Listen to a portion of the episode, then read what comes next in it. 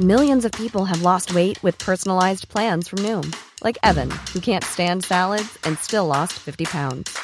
Salads, generally, for most people, are the easy button, right? For me, that wasn't an option.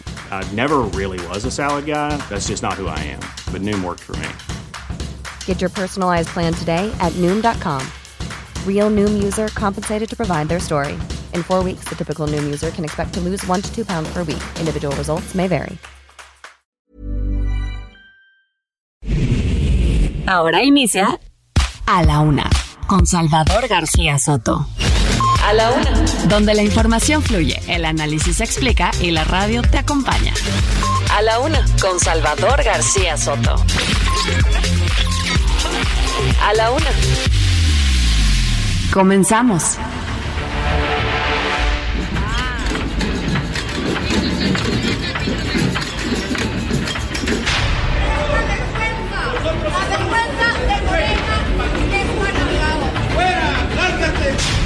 Dios nos salve que en determinado momento Guadiana que retiró los recursos para que tuviéramos cero recursos para la seguridad en los municipios. Él no, jamás. El PT siempre ha apoyado a Andrés Manuel. Eres un traidor. Estamos con Andrés Manuel, pero contigo no. En Tabasco, en Paraíso Tabasco, se aseguraron 15 tubitanques con 14 mil litros de hidrocarburos. La que sigue. Entonces, no estoy diciendo que no haya problemas de inseguridad en Tamaulipas, claro que los hay.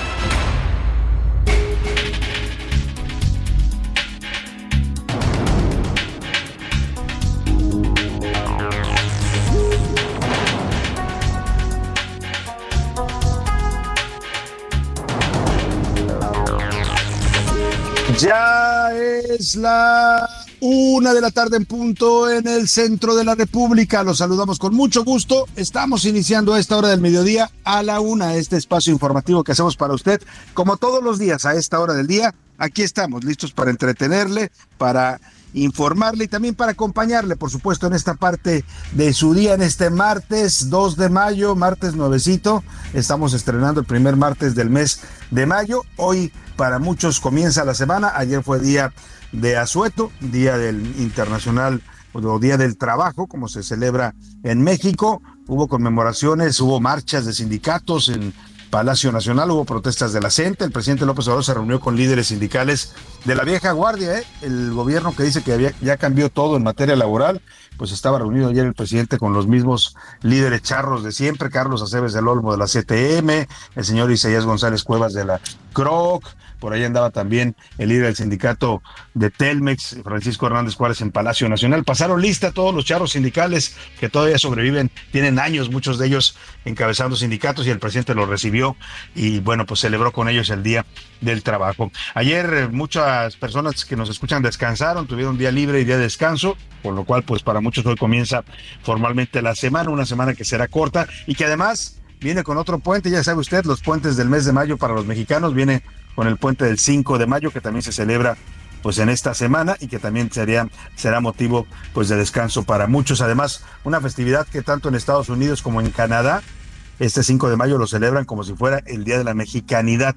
Para nosotros es una fecha cívica importante, el día de la batalla de Puebla, el día que el general Ignacio Zaragoza, al mando del ejército mexicano, derrotó a las tropas de, francesas que, estaban invadiendo México. Les ganó esa batalla ¿eh? y fue una batalla épica histórica, por eso la celebramos.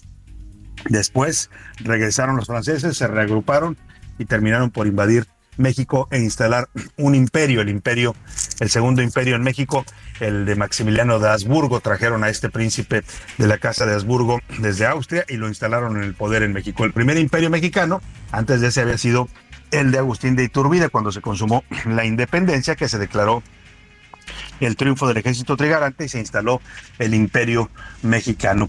Bueno, pues dicho esto, vámonos a los eh, temas que le tenemos preparados, pero antes déjeme saludar a todas las estaciones que sintonizan el Heraldo Radio en la República Mexicana, que son muchas y siempre las mencionamos porque pues sabemos que estamos hablando con ellos también, estamos en contacto a través de este gran medio de comunicación que es la radio. Saludamos con gusto a toda la gente allá en la comarca lagunera, que por cierto ayer hubo debate, eh, a la gente de Torreón, Coahuila, mañana, eh, ayer celebró el segundo debate entre los candidatos a gobernador. Estuvo interesante, vamos a preguntarles hoy cómo lo vieron los coahuilenses que nos escuchan allá en Torreón, también por supuesto a todos los demás amigos de la comarca lagunera, que también incluye algunos municipios del estado de Durango. A todos los saludamos con gusto allá en la comarca lagunera. A la gente de Guadalajara, Jalisco, muchos saludos allá en la Perla Tapatía, a la gente de Monterrey, Nuevo León, a todos los regios, les mandamos un abrazo afectuoso allá en el norte de la República. También a la gente, por supuesto, de Oaxaca, capital, ahí en la zona de los valles centrales, un, abrazo también afectuoso, igual que a la gente del istmo de Tehuantepec, también en Oaxaca. Y ya que andamos por el sur, pues nos vamos hasta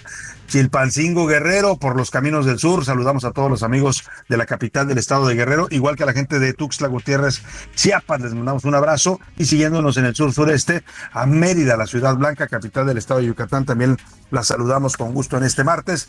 Y subimos un poco en el mapa de la República hasta el Golfo de México. Allá saludamos a la gente de Tampico, Tamaulipas, este bello puerto mexicano. También a la gente que nos escucha ahí, muy cerca de Tampico, la zona conurbada de Ciudad Madero y Altamira. También saludamos eh, pues a toda la gente que nos sintoniza en otros lugares de la República y que nos escucha a veces a través de las frecuencias del Heraldo Radio, a veces también a través de Internet llega también la señal del Heraldo Radio a prácticamente toda la República. Así es que a todos los que nos están escuchando en el territorio mexicano, les mandamos un afectuoso saludo, un abrazo. Y también a la gente que nos escucha en el territorio de los Estados Unidos, allá al otro lado del Río Bravo, saludos a todos ellos, a la gente que nos escucha en el estado de Texas, en McAllen y en Brosville, y también en Huntsville y en San Antonio, Texas. Y más arriba en el mapa de los Estados Unidos, en eh, Airville, Chicago. Saludamos a todos los amigos allá en Illinois, y a un ladito de Illinois se encuentra el estado de Iowa. Allí mandamos saludos a las ciudades de Cedar Rapids y de Independence, Iowa. Ahora sí, vámonos a los temas que le tenemos preparados en este martes. Hoy es Día Internacional contra el Acoso Escolar, también conocido como bullying, esta problemática grave que hoy afecta a los niños en edad de estudiar. Y bueno, pues que representa un tema delicado, muy delicado, porque no solo afecta la violencia, pues que se ejerce contra los niños, a veces es violencia física, a veces es violencia psicológica que lamentablemente si no se denuncia y no se atiende adecuadamente por parte de las autoridades escolares, perdóneme, termina provocando en muchos casos temas hasta de suicidio infantil. Vamos a hablar de esta problemática de la que hay que hablar, la que hay que exponer y hay que denunciar.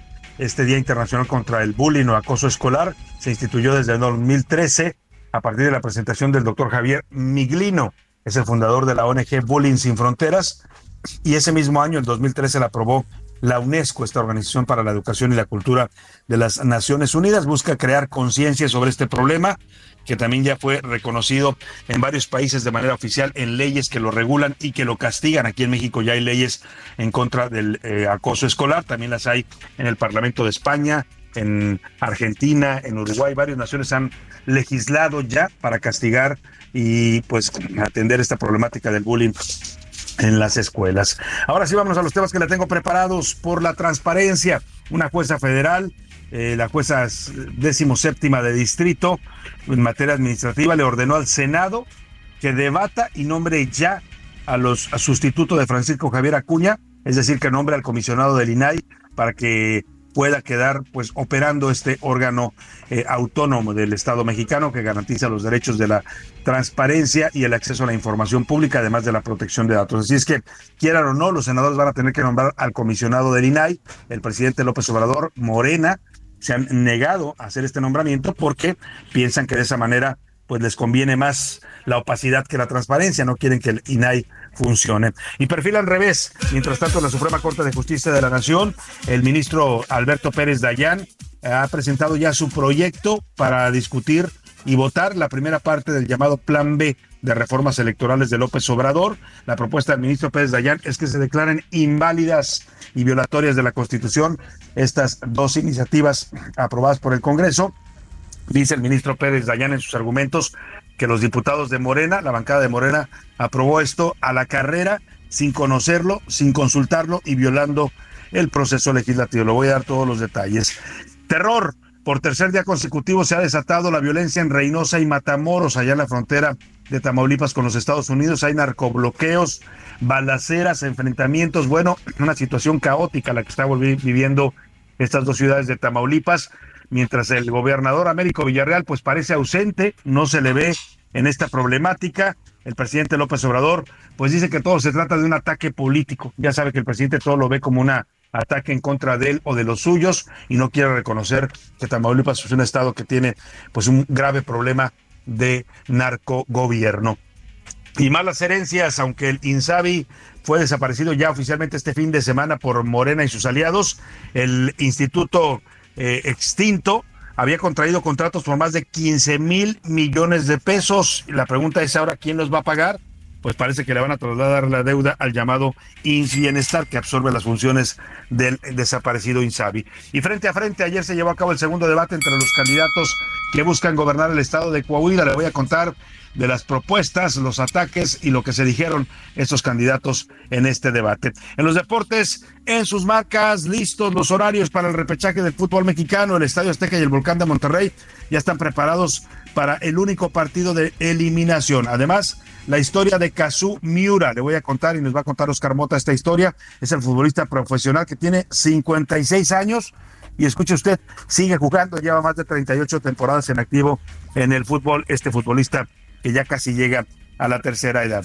En el entretenimiento, Anaya Rega nos va a hablar sobre el emotivo mensaje que compartió Maribel Guardia, en el que habría sido hoy el cumpleaños de su hijo. Habría cumplido 28 años Julián Figueroa, quien lamentablemente perdió la vida hace unas semanas. Y bueno, pues el mensaje que le dirigió su madre Maribel Guardia. De eso y de otros temas nos va a contar Anaya Arriaga. Como ve, tenemos un programa variado con mucha información, con muchos temas interesantes, importantes para estarle informando, estar comentando, estar opinando y debatiendo. Y para eso, para que usted participe de este espacio que es suyo, le hago las preguntas de este martes. En A la Una te escuchamos. Tú haces este programa. Esta es la opinión de hoy.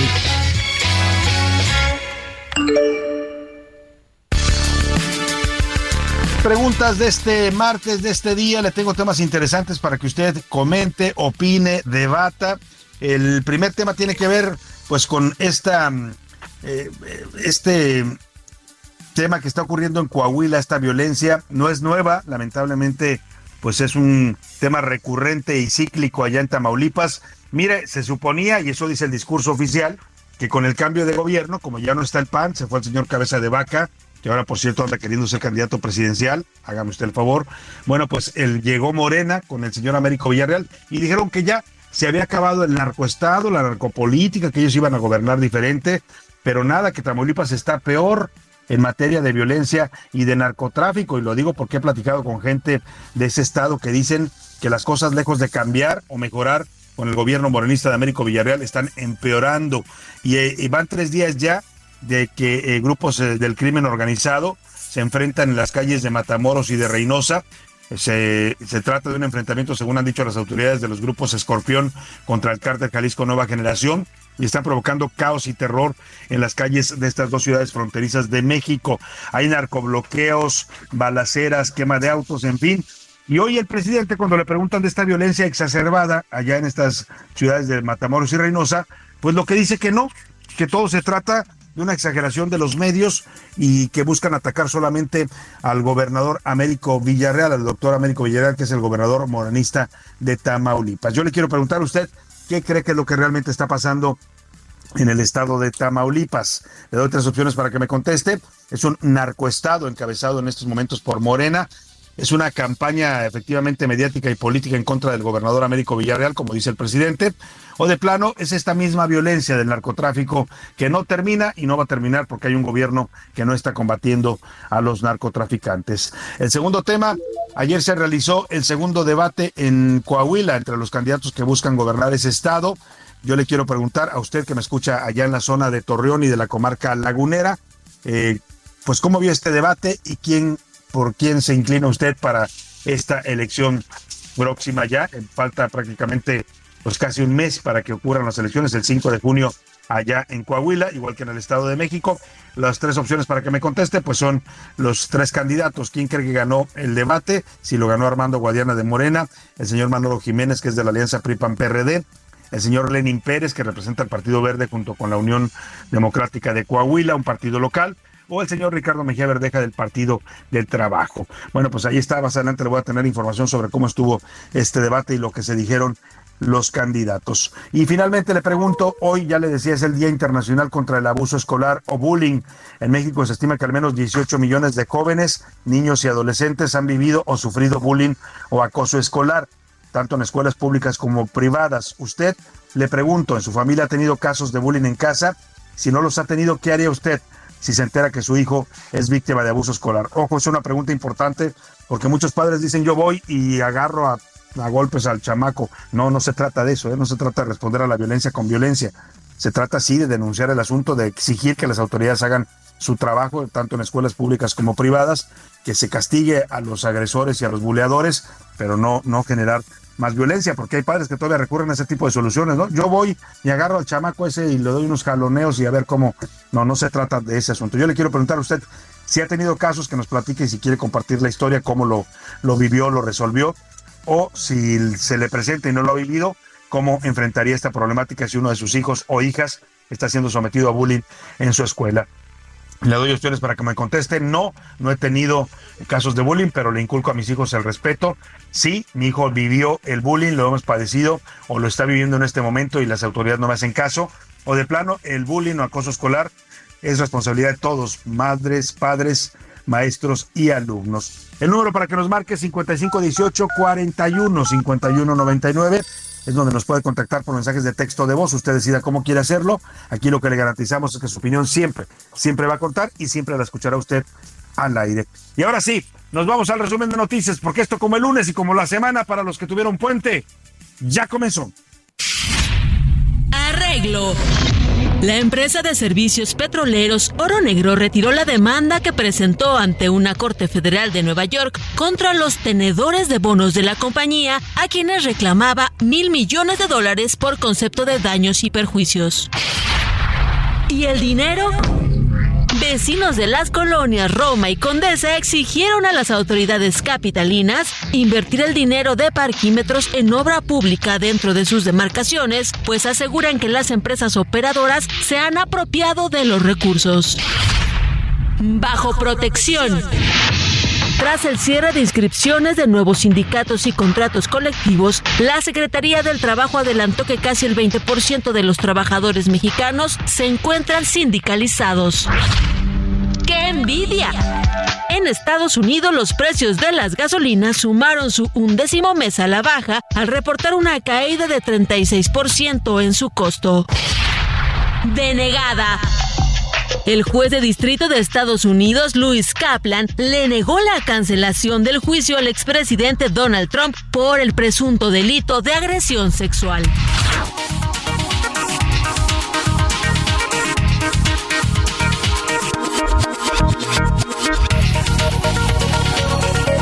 Una, perdóname, una de la tarde con 17 minutos y vamos a la información en este martes sobre el caso del INAI, el Instituto Nacional de Transparencia, Acceso a la Información y Protección de Datos Personales. Hace unos momentos, apenas esta noticia está calientita, la jueza federal décimo séptima de distrito Celia Quintero Rico le ordenó, así como lo escucha usted, una orden judicial al Senado de la República para que nombre de inmediato a los tres comisionados que están pendientes en el instituto. Esto para que el INAI pueda tener operatividad, pueda funcionar, porque actualmente lo tienen paralizado, porque solamente hay cuatro comisionados, necesita por lo menos cinco para poder operar. Y lo que ordena la jueza es que el Senado pues haga su trabajo, mira lo que son las cosas, les tiene que pedir un juez a los senadores hacer su chamba, porque no han querido hacerlo, y no han querido porque el presidente López Obrador les ordenó a la mayoría de Morena, pues que no muevan un dedo para que el INAI no pueda operar y se quede se quede congelado. Vamos con Milka Ramírez que nos platica de esta historia y de lo que significa el, el fallo de la juez en este contexto de un INAI paralizado, el mundo ideal, como lo llamó el presidente López Obrador. Tardes, Salvador. Hoy una jueza federal ordenó al Senado nombrar de inmediato a los tres comisionados pendientes del Instituto Nacional de Acceso a la Información. Se trata de Celia Quintero Rico, jueza décimo séptima de distrito en materia administrativa, que concedió una suspensión provisional para que la Junta de Coordinación Política del Senado someta al Pleno de esa Cámara el nombramiento del sustituto de Francisco Javier Acuña, quien dejó su puesto en el INAI el pasado primero de abril. Quintero dio 48 horas a la Jucopo para acreditar que ya cumplió cumplió una suspensión definitiva otorgada desde el pasado 3 de marzo. Los amparos de los que derivan ambas suspensiones fueron promovidos por Francisco Ciscomani, miembro del Consejo Consultivo del INAI. Salvador, te comento que el desacato a esta suspensión es un delito federal que corresponde perseguir a la Fiscalía General de la República. Hasta aquí la información. Bueno, lo que nos dice Milka Ramírez sobre esta decisión del juez, importante y ojalá pues eh, que la cumplan los senadores tal y como lo ordena el juez, si no, también pueden ser acusados de caer en desacato. Y precisamente este mediodía, ante la situación que por la que atraviesa el INAI y ante la falta de quórum eh, para sesionar, porque mientras Morena no quiera hacerlo, pues no van a poder, porque ellos son la mayoría, el Instituto el INAI ha presentado ante la Suprema Corte de Justicia de la Nación un nuevo recurso de reclamación, esto por la negativa que le dio la ministra Loreta Ortiz para otorgarle el amparo y con ello permitirle que pudiera sesionar y funcionar aún con cuatro integrantes. Mientras tanto, Blanca Lilia Ibarra, comisionada presidenta del INAI, llamó a la sociedad, a los mexicanos, a que defiendan este órgano autónomo. Oiga, no por el INAI ni por los comisionados, como dice el presidente, sino por el derecho que tenemos los mexicanos a conocer la información pública, a que nos digan en qué está gastando el dinero el gobierno, cómo lo gasta y qué es lo que hacen con los recursos públicos. Eso es lo que nos garantiza el INAI. Si no tenemos eh, al INAI funcionando, nos están cercenando y violentando ese derecho. Así, así pidió apoyo a la sociedad la comisionada presidenta del INAI, Blanca Lilia Ibarra. Quienes integramos el Pleno del INAI expresamos nuestra preocupación y desacuerdo frente al despliegue político que pretende cancelar el ejercicio efectivo de dos derechos humanos, el derecho de acceder a la información pública y el derecho a la protección de los datos personales. No nos pueden acallar, no nos pueden cerrar la boca para limitar el derecho a la expresión o a la libre, a libre acceso a acceder a la información pública. Oye, y es que ya van dos meses, ¿eh? Estamos llegando al este mes de mayo que empieza sería el segundo mes que el INAI no puede funcionar. Está paralizado porque el Senado se ha negado a nombrar los comisionados y los que nombró, que fueron dos, que ya estaban acordados y aprobados por mayoría, incluida el voto de Morena, pues el presidente los vetó. Muchos dijeron, él dijo que los había vetado porque se habían repartido, que había habido una negociación ahí entre el, PAN y Morena. No, después supimos, porque así lo reveló el secretario Adán Augusto López, secretario de Gobernación, en un audio que se filtró a los medios y se hizo público, pues él decía, no, lo que pasa es que el presidente no quiere que aprueben esto. El presidente cree que pues es mejor que no opere el INAI, estamos en el mundo ideal para nosotros. Claro, el mundo ideal, hoy sabemos para el presidente López Obrador quiere decir un mundo de opacidad, donde los mexicanos no sepamos cómo gasta el dinero, cómo lo utiliza, donde los mexicanos no, andemos de curiosos ni de preguntones, ¿no? Y él poder hacer lo que le dé la gana, aplicar toda su discrecionalidad en el manejo del presupuesto y las decisiones de política pública. Eso es lo que parece querer el presidente y por eso su campaña en contra del INAI. Oiga, y mientras tanto, pues donde parece que se le viene un nuevo revés al presidente, eh, ojalá y ojalá le den con tiempo su pastillita para el corazón para que no se le vaya a complicar este asunto, porque pues está preparándose todo para que la Suprema Corte de Justicia de la Nación en los próximos días convoque a sesión para eh, discutir y votar la primera parte del llamado Plan B de López Obrador. Se trata del plan electoral que modificó las leyes de comunicación social y de eh, los temas de funciones administrativas, con lo cual, pues ya está la propuesta del ministro Pérez Dayán que pide echar para atrás esta primera parte del plan B. Iván Márquez nos cuenta. Así es, Salvador. El ministro Alberto Pérez Dayán propondrá al Pleno de la Suprema Corte de Justicia de la Nación anular la primera parte del llamado Plan B de la reforma electoral por violaciones al procedimiento legislativo. Específicamente, el proyecto anula las reformas a las leyes generales de comunicación social y de responsabilidades administrativas, ya que estas fueron aprobadas por la mayoría de Morena y aliados, tanto en la Cámara de Diputados como en la de Senadores, sin respetar reglas del procedimiento legislativo. Es decir, que generó transgresión al principio de deliberación democrática, pues no hubo debate que debe existir en este órgano. Recordar que esta parte fue impugnada por el PAN, PRI, PRD y Movimiento Ciudadano será discutida en brevedad y se requiere una mayoría de ocho votos para que la propuesta sea aprobada por la Suprema Corte de Justicia de la Nación. Salvador, es la información. Buenas tardes. Bueno, pues muchas gracias a Iván Márquez. El presidente se reunió, por cierto, con una enviada especial de la Casa Blanca para temas de seguridad. Le voy a contar el regreso de la pausa. Por lo pronto, vamos a inaugurar la música para concientizar contra el bullying y el acoso escolar. Esta canción se llama Popular Song o Canción Popular. La cantan Mica y Ariana Grande y hablan de eso, de evitar el acoso y el bullying en las escuelas.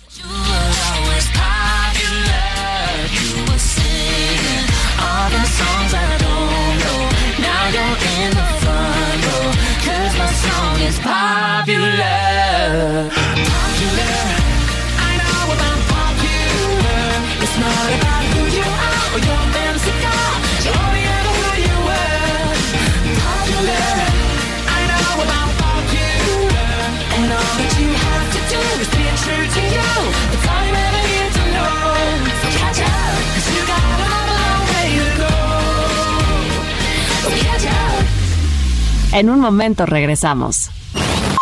Ya estamos de vuelta en A la Una con Salvador García Soto. Tu compañía diaria al mediodía.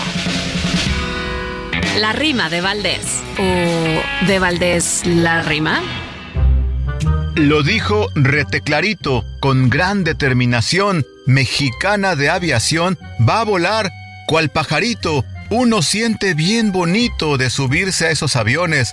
¿Será que los problemones de la línea se acabaron? ¿O qué fue lo que compraron esta bola de pelones? Lo que se entiende del tema es que compraron el logo. Ahí les va mi desahogo. Entonces, ¿cómo es el esquema? ¿Se acabaron los problemas? ¿Qué pasó con los huelguistas? ¿A poco les dieron pista? ¿La bandera rojinegra de plano se desintegra? Esto tiene más aristas. Además, ya amenazaron que según esto, este año van a resarcir el daño y que aviones ya encargaron, que a la Boeing se los compraron, ha de ser a la Pascual, refresquera nacional, que en el AIFA y en bolsita nos dará refrescadita mexicana, pero ¿cuál?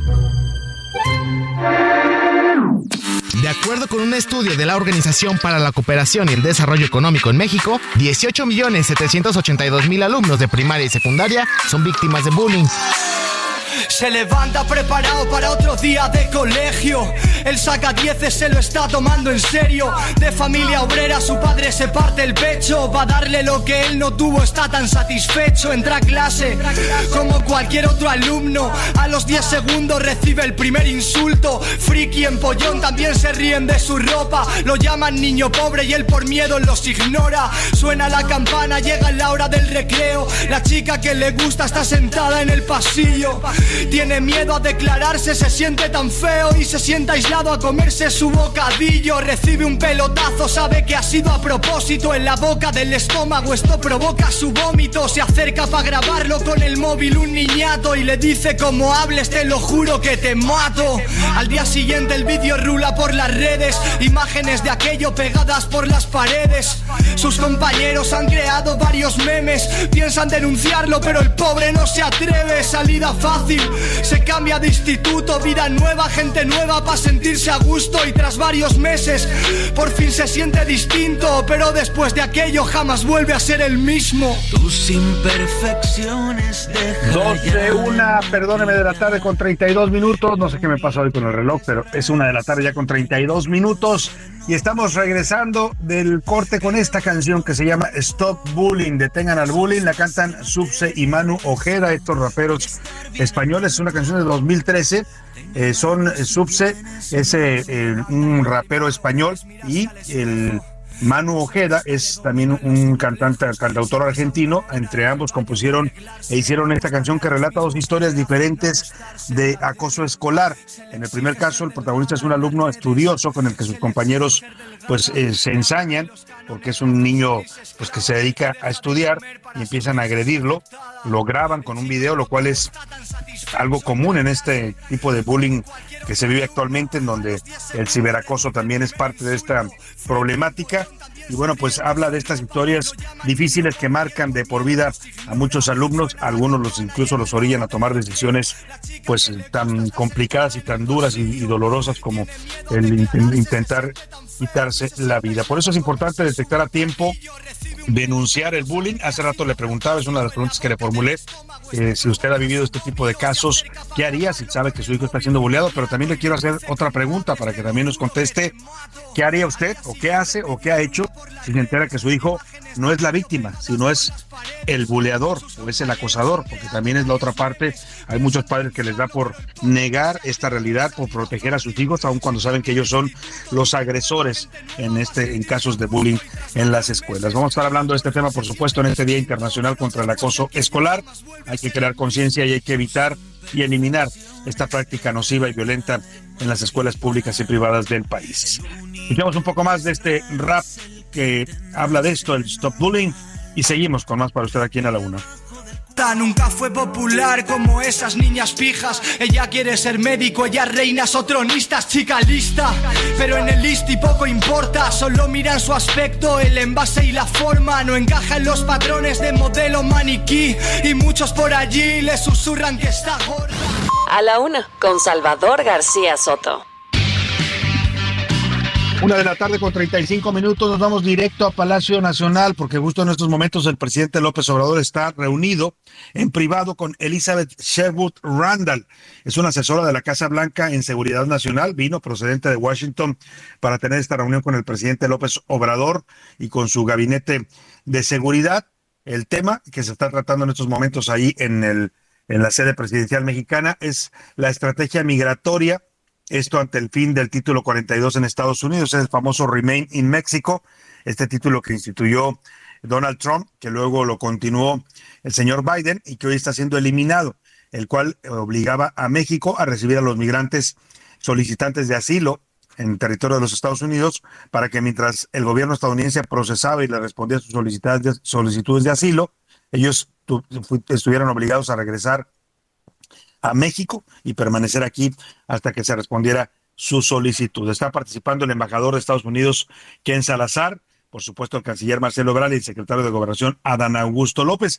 A ver si ahí nos echan la bolita, Adán Augusto y Marcelo, ¿no? Porque ahora que fue la tragedia de 40 migrantes muertos, asesinados, diría yo, eh, por fuego en el centro migratorio de Ciudad Juárez, se empezaron a echar la bolita. Adán Augusto dijo que no, que era responsabilidad de Marcelo Obrador porque él llevaba la política migratoria. La Cancillería dijo, no, a mí no me vean. Ese es un tema de gobernación. Vamos a ver si aquí, en esta reunión con esta enviada de la Casa Blanca, no hacen lo mismo. Por lo pronto, te saludo ahí en Palacio Nacional. Iván Saldaña está siguiendo de cerca este, esta reunión, este encuentro importante. Lo había anunciado ya desde hace unos días el presidente. Cuéntanos lo que está sucediendo, Iván. Te saludo. Buenas tardes.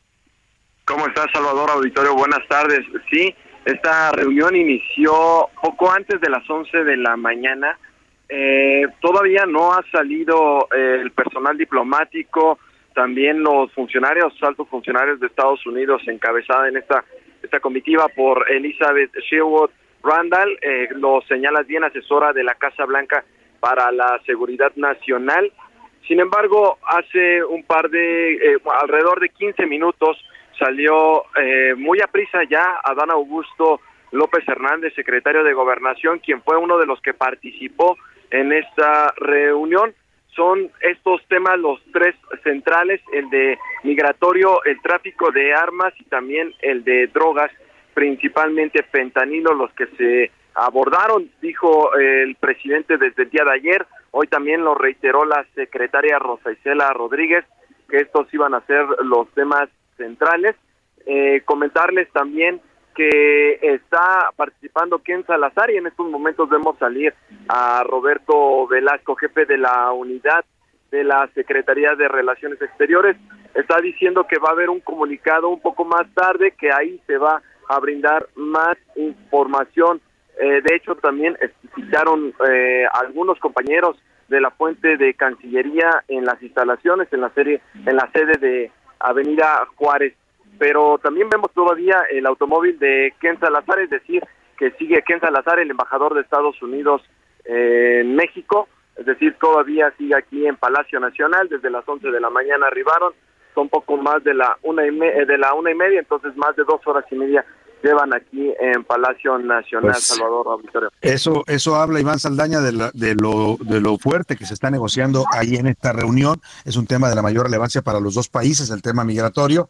y vamos a estar eh, muy pendientes de este comunicado y esta conferencia que seguramente darán a conocer los dos países sobre pues los acuerdos a los que está llegando en este momento el Palacio Nacional. Vamos a estar atentos contigo. Si hay información de aquí a las 3 de la tarde, regresaremos contigo ya a Palacio Nacional, Iván.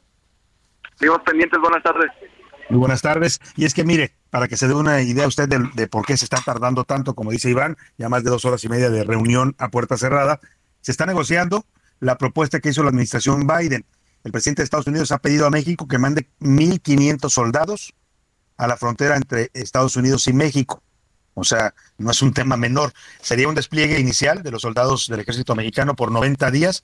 Esto ante el aumento de la llegada de migrantes. Está previendo que al eliminarse el título 42, este llamado el Remain in México, pues se pueda incrementar el número de migrantes que intenten cruzar la frontera y por eso Biden quiere que México como ya lo hizo con Trump, ¿eh? porque el presidente López Obrador ya le sirvió a Trump de policía migratoria, pues ahora le quiere pedir lo mismo el presidente Biden, que mande 1.500 soldados mexicanos a sellar, literalmente, a blindar la frontera eh, con Estados Unidos para evitar el tránsito de migrantes indocumentados. Es parte de lo que se está negociando. También se habla bueno, hablando de este tema también hoy el presidente López Obrador en su conferencia mañanera, pues dijo que no está contento y que va a mandar una protesta diplomática al gobierno de Estados Unidos con ante el anuncio de que van a aumentar financiamiento a organizaciones civiles en México, sobre todo aquellas que él considera opositoras a su gobierno. Se quejó, por ejemplo, de que apoyen a México Evalúa con dinero de los Estados Unidos, una organización que encabeza el politólogo Luis eh, Rubio.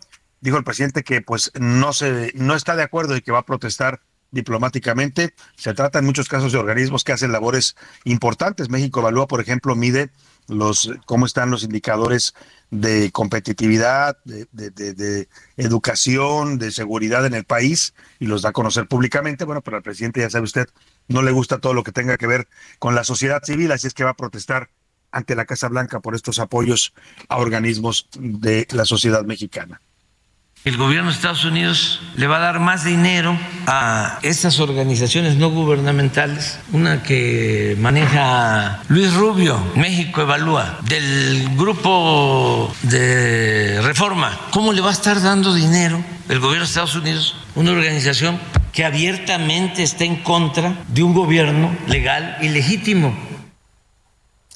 Bueno, pues ahí está el presidente muy preocupado porque Estados Unidos ayude. Pues mire, finalmente, pues es su derecho, es su dinero, ¿no? Ellos ayudan a quien quieren ayudar. Para Estados Unidos, estas ONGs o organizaciones de la sociedad civil, pues lo que hacen es eh, fortalecer temas de democracia, de transparencia, de combate a la corrupción en México, por eso los apoya, ¿no?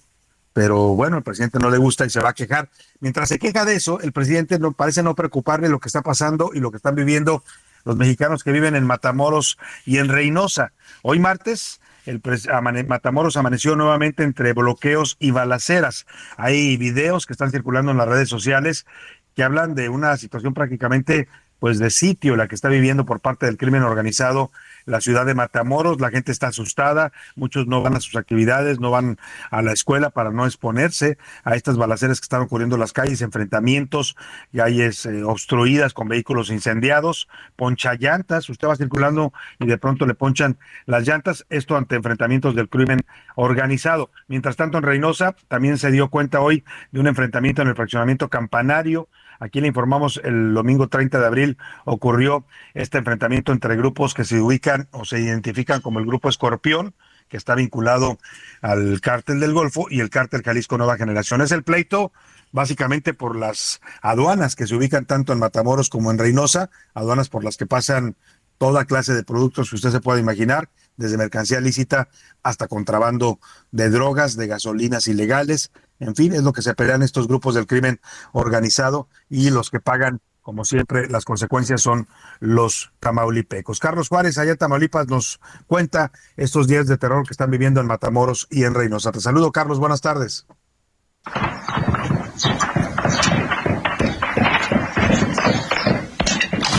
Otra vez la ciudad de Matamoros se vio involucrada con un tema de inseguridad al registrarse por lo menos 11 bloqueos durante la madrugada y la mañana de este día. Fueron los mismos residentes quienes reportaron la situación de riesgo que estaba imperando en distintos puntos de esta ciudad fronteriza. Hay que señalar que la colaboración interinstitucional de la Guardia Estatal, la Guardia Nacional y el Ejército Mexicano se retiraron las unidades vehiculares como camiones, autobuses de transporte público y escolar fueron utilizados para estos narcobloqueos. De acuerdo a las autoridades, los bloqueos iniciaron alrededor de las 6 horas de este martes. Sin embargo, aseguran las autoridades que no hay actos de violencia, aunque a través de redes sociales se difundieron imágenes y los videos de que hubo quema de llantas, así como también disparos de armas de diferentes calibres.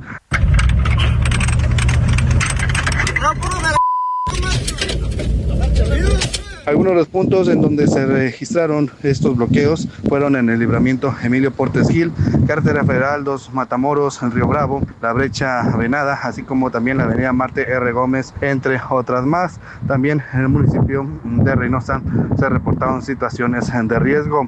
La Secretaría de Seguridad Pública hizo un llamado a la población para evitar difundir las fake news. Sin embargo, hay que destacar que desde el jueves se han estado reportando situaciones de riesgo en los municipios de Matamoros, Reynosa, San Fernando, Jiménez, también Abasolo, El Mante, Cruillas, entre otros más.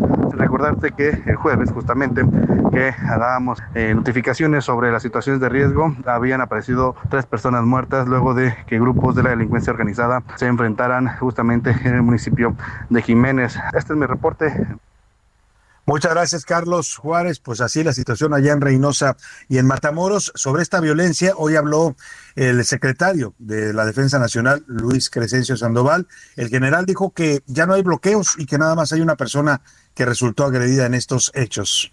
Ya no hay ningún bloqueo. Si existieron algunos, fueron retirados eh, por personal de, seguridad del Estado y fuerzas federales. Eh, no hay agresiones. Hubo una persona que fue atacada a las 7 de la mañana de la salida de Reynosa hacia Río Bravo. Esa persona es la única agresión que se tiene registrada. No hay agresiones en contra de las autoridades. Bueno, ahí está el reporte que da el general secretario. Dice que ya no hay bloqueos y que nada más hay una agresión a una persona. El presidente López Obrador, por su parte, le dio otra interpretación a estos hechos. El presidente dice que todo se trata de una campaña política lanzada en contra del gobernador de Tamaulipas, que es morenista, Américo Villarreal.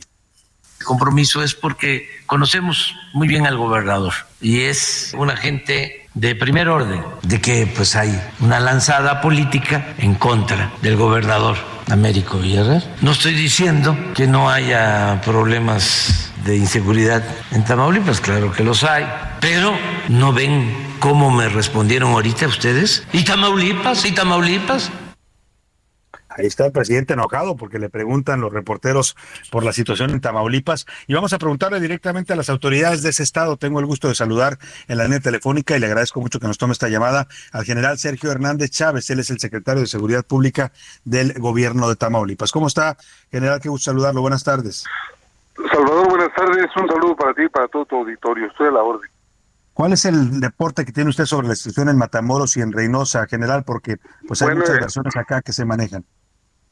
Sí, mire, eh, hoy a partir de las 6 de la mañana empezaron a haber algunas interferencias al tráfico vehicular, para ser más exactos, en total hasta las 7 de la mañana se tenían registradas 16, 16 puntos donde habían cruzado diferentes tipos de vehículos para interrumpir el tráfico vehicular, los cuales fueron retirados por las autoridades de los tres órdenes de gobierno, eh, y a las siete y media de la mañana ya no existía ningún ningún obstáculo, que, ningún bloqueo.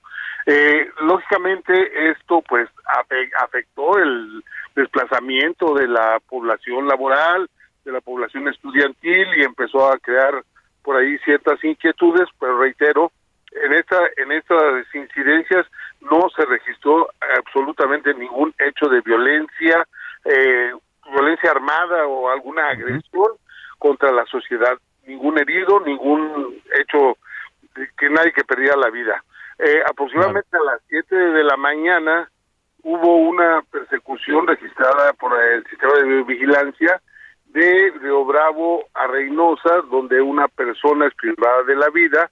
Al hacerse cargo de la indagatoria, la Fiscalía General de Justicia del Estado de Tamaulipas, se obtienen indicios de los posibles móviles con los que se establecen las líneas de investigación y no tienen absolutamente ninguna relación con los hechos de los desplazamientos de las personas de la delincuencia organizada eh, o de los bloqueos. Esa es la, la situación eh, de lo que hablaba los las tres personas que fallecieron a consecuencia de la confrontación que hay entre dos facciones de la delincuencia organizada en Jiménez fue el viernes 28, sí, el viernes 28 ahí fallecieron tres personas en Jiménez y el día 30 pues ya fue el otro desplazamiento que se registró de Matamoros hacia San Fernando y hacia el ejido Francisco Villa de ahí mismo de, San Fernando. Entonces, esa es la situación ahorita. Claro. Eh, sí, sí, es, esto sí, desde luego alarma a la gente, pero más de alarma que se empieza a sobredimensionar y a, y a notificar eh, hechos de, de violencia, de balazos por otros lados en que en realidad, en realidad no existen. Sí, se genera pánico a veces entre la gente, ¿no? Y a veces ni siquiera son los medios, sino las redes sociales que empiezan a difundir estos videos y como dice usted, generan esta percepción de pánico. Ahora, secretario, usted lo que nos dice, en este momento la situación está bajo control y también le quiero preguntar eh, que, ante qué estamos, porque bueno, no es eh, la primera vez que vemos este tipo de hechos en Reynosa y en Matamoros, pero ¿se trata de algún enfrentamiento particular por grupos que quieren controlar plazas, aduanas o ante qué estamos? Estamos, estamos ante la confrontación de dos facciones del, del mismo grupo de la delincuencia eh, delictiva, delincuencia organizada, ¿verdad? Que buscan el control de, de, zonas, de territorios y que pues están en pugna, pero afortunadamente, le reitero, ninguna persona de la sociedad ha resultado lesionada ni ha perdido la vida. Esto es únicamente entre miembros de la delincuencia organizada y en algunas ocasiones pues sí han tenido por ahí que confrontarse con la autoridad que eh, pues anda anda anda patrullando y anda vigilando que la, la seguridad de la sociedad prevalezca conforme a las instrucciones que se emiten en la mesa de seguridad por el señor gobernador, el doctor Américo Villarreal, y pero este pues es un esfuerzo interinstitucional donde diariamente los señores comandantes de zonas militares de la región naval las ambas fiscalías se reúnen y analizan la situación. Ahorita ya, por fortuna, eh, se va a recibir un refuerzo importante por parte de la Secretaría de la Defensa Nacional que esperamos que con esto se pueda contener ya este tipo de situaciones. Cuando me dice usted, eh, general, que eh, estamos hablando de, facciones de un mismo grupo, ¿estamos hablando del cártel del Golfo? Estamos hablando de, esa organización delictiva. Muy bien. Y decía el presidente que él veía también temas políticos detrás de esta, de estos, de estos, eh, pues, ¿Usted, lo, ve así? ¿Lo percibe así? Así, así se percibe porque, por ejemplo, en lo, en el movimiento que se registró el día 30, pues después hubo una serie de comunicados y desplegados de que pareciera que hubiese más incidentes de violencia sin que estos se registraran. Y esto se comprobó y se hizo público.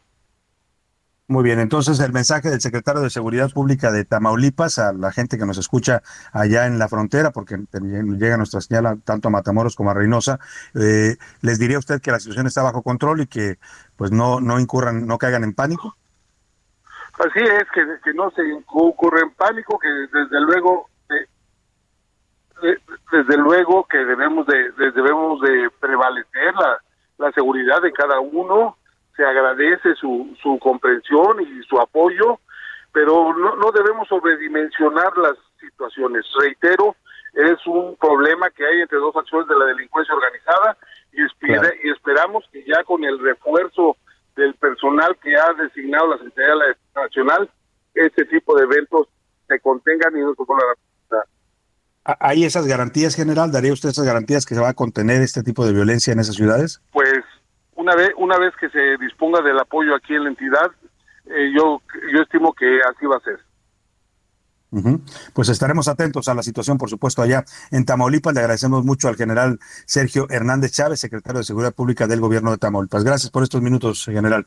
Estamos a la orden y esperamos que sigan los comunicados de los órganos oficiales para que no se sobredimensione y caigamos en una campaña de desinformación. Claro, importante que la gente esté informada con las fuentes oficiales para evitar pues caer en estos mensajes de pánico. Muchas gracias al general eh, allá en Tamaulipas. Gracias. Igualmente, muy buenas tardes también para usted, general. Pues ahí está, dice que la situación está bajo control, que están buscando, va a llegar refuerzo de la Guardia Nacional y de la Defensa para tratar de evitar que siga esta violencia allá en Matamoros y en Tamaulipas. Vámonos a la pausa con Min, eh, o Malo se traduce, es una canción de Taylor Swift que habla pues de mantenerse fuerte en todo momento contra cualquier tipo de acoso. La autoestima y el apoyo, por supuesto, de los padres es importantísimo para un niño que está sufriendo bullying. regresamos a la segunda hora de a la una.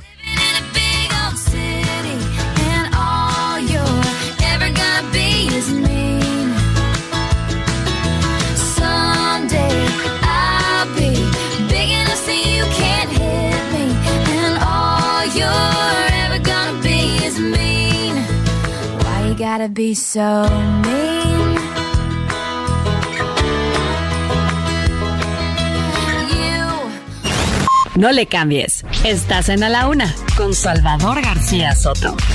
Información útil y análisis puntual. En un momento regresamos. Ya inicia la segunda hora de A la Una con Salvador García Soto.